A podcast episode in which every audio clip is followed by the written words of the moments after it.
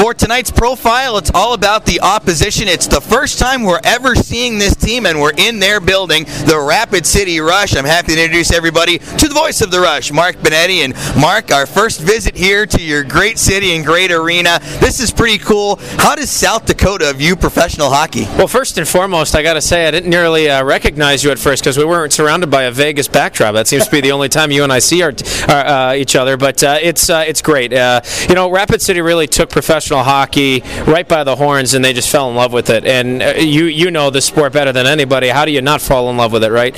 So it's uh, it's been 12 years of a lot of growth.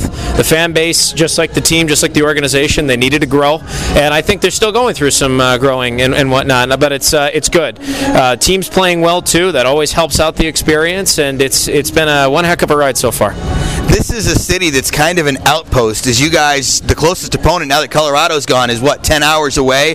But you've got some nice areas around here. Mount Rushmore is obviously an attraction.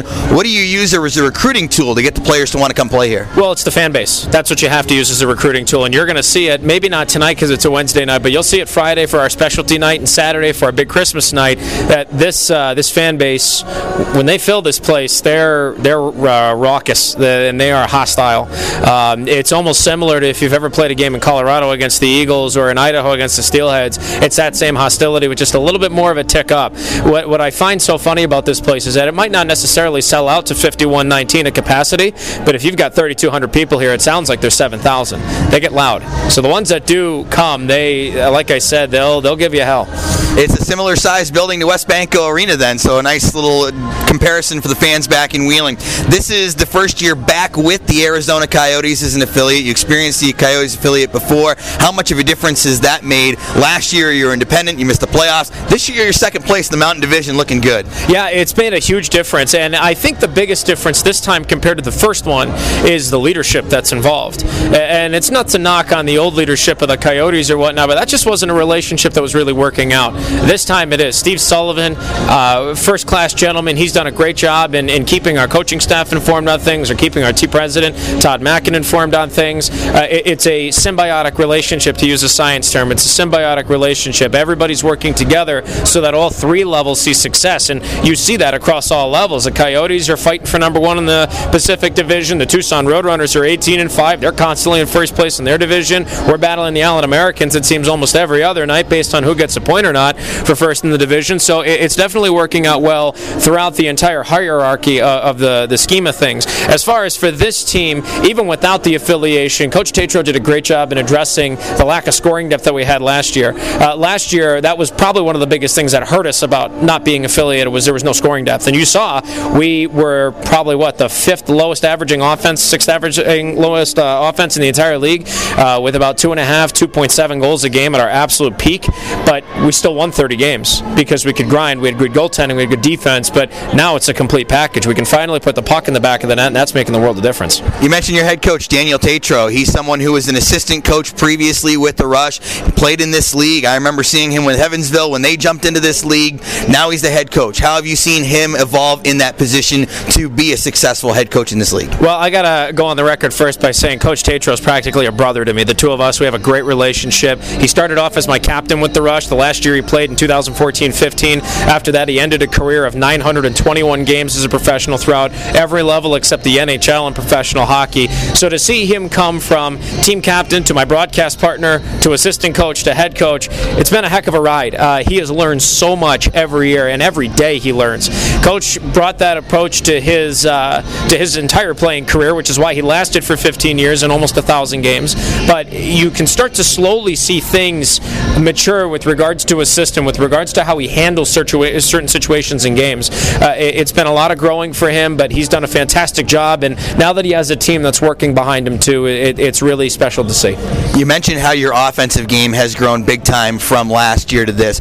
What's clicking when the Rush are having success this season? I know you have a lot of skill, but I also know that in the Mountain Division, you can't be a pushover because you're going to get pushed over. Well, exactly. Like I said earlier, we're the complete package. We we can hit, we can fight if we need to. Not that that's a, a big uh, uh, point of success, but if we have to defend ourselves, we can. We have a really good team toughness, they call it. A really good team toughness where if one guy goes down with something because of a liberty that's taken upon him, all five guys jump into to the rescue. So it's really cool that we're team tough. The offense, like you said, it's clicking well. A lot of it runs through Peter Quenneville. He's second in the league with 32 points, and he leads the league in power play points.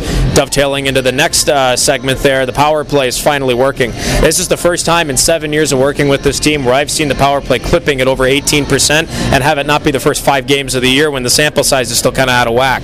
We're third in the league in power play goals scored. Uh, we're also um, fourth in the league uh, in uh, power play goals allowed, fourth lowest in the league. So a lot of things working there. And uh, but again, offensively, it's just puck movement. It's smart. It's creative. Uh, guys go to work. They get the puck behind the defense, get their numbers turned, and then they just bang away on the forecheck, and and good things happen. Uh, on top of that, it's getting to the net and it's getting in front of the net. All the little things, just to keep throwing the cliches at you here in our first interview as uh, opposing broadcasters here, but it, it's every little thing that comes together for success.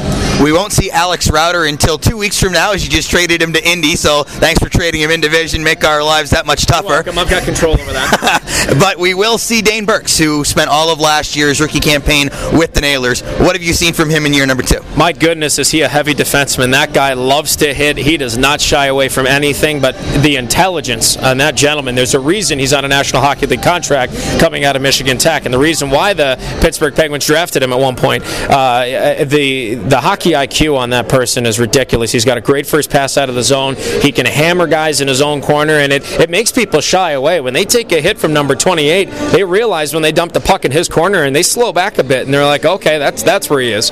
Um, but he has been uh, great to work with, both on the ice and off the ice. He's been a great guy in the community. He, he had a little bit of a setback with an upper body injury earlier this year, so that kind of took him out. But he's he's starting to get his legs back again, and it's only a matter of time before he starts putting points up. We've told all the hockey fans what they want to know. Now I want to know where are we going to dinner this week? Uh, you and I, if you haven't gone there yet, we're going to Murphy's. That is the old standby. That was the very first place I ever went to dinner. My very first day in Rapid City, almost seven years ago now. Uh, you, you're you're going to really like it. There's a lot of great areas around here too, and I'm not sure if you're an arcade gamer or whatnot, but there's a bar called Press Start that you might have to check out. Uh, that's also a great uh, uh, great spot. You went to Dakota Steakhouse the other day as a team. That was a fantastic choice on your coach's part. Um, if you want to get an even fancier steak, you go to Delmonico's. I don't know uh, how your per diem's sitting right now, but we might have to check that out too. That's awesome, Mark. I'm so glad we finally get to go against each other. I'm looking forward to seeing your team. I hope you're looking to see forward to seeing the Nailers this week as well. And thanks for a few minutes of your time. And not a problem, DJ. It's great to have you in Rapid City. Mark Binetti, the voice of the Rapid City Rush on our intermission report. Out of town scores and third period action next on the Nailers Broadcast Network.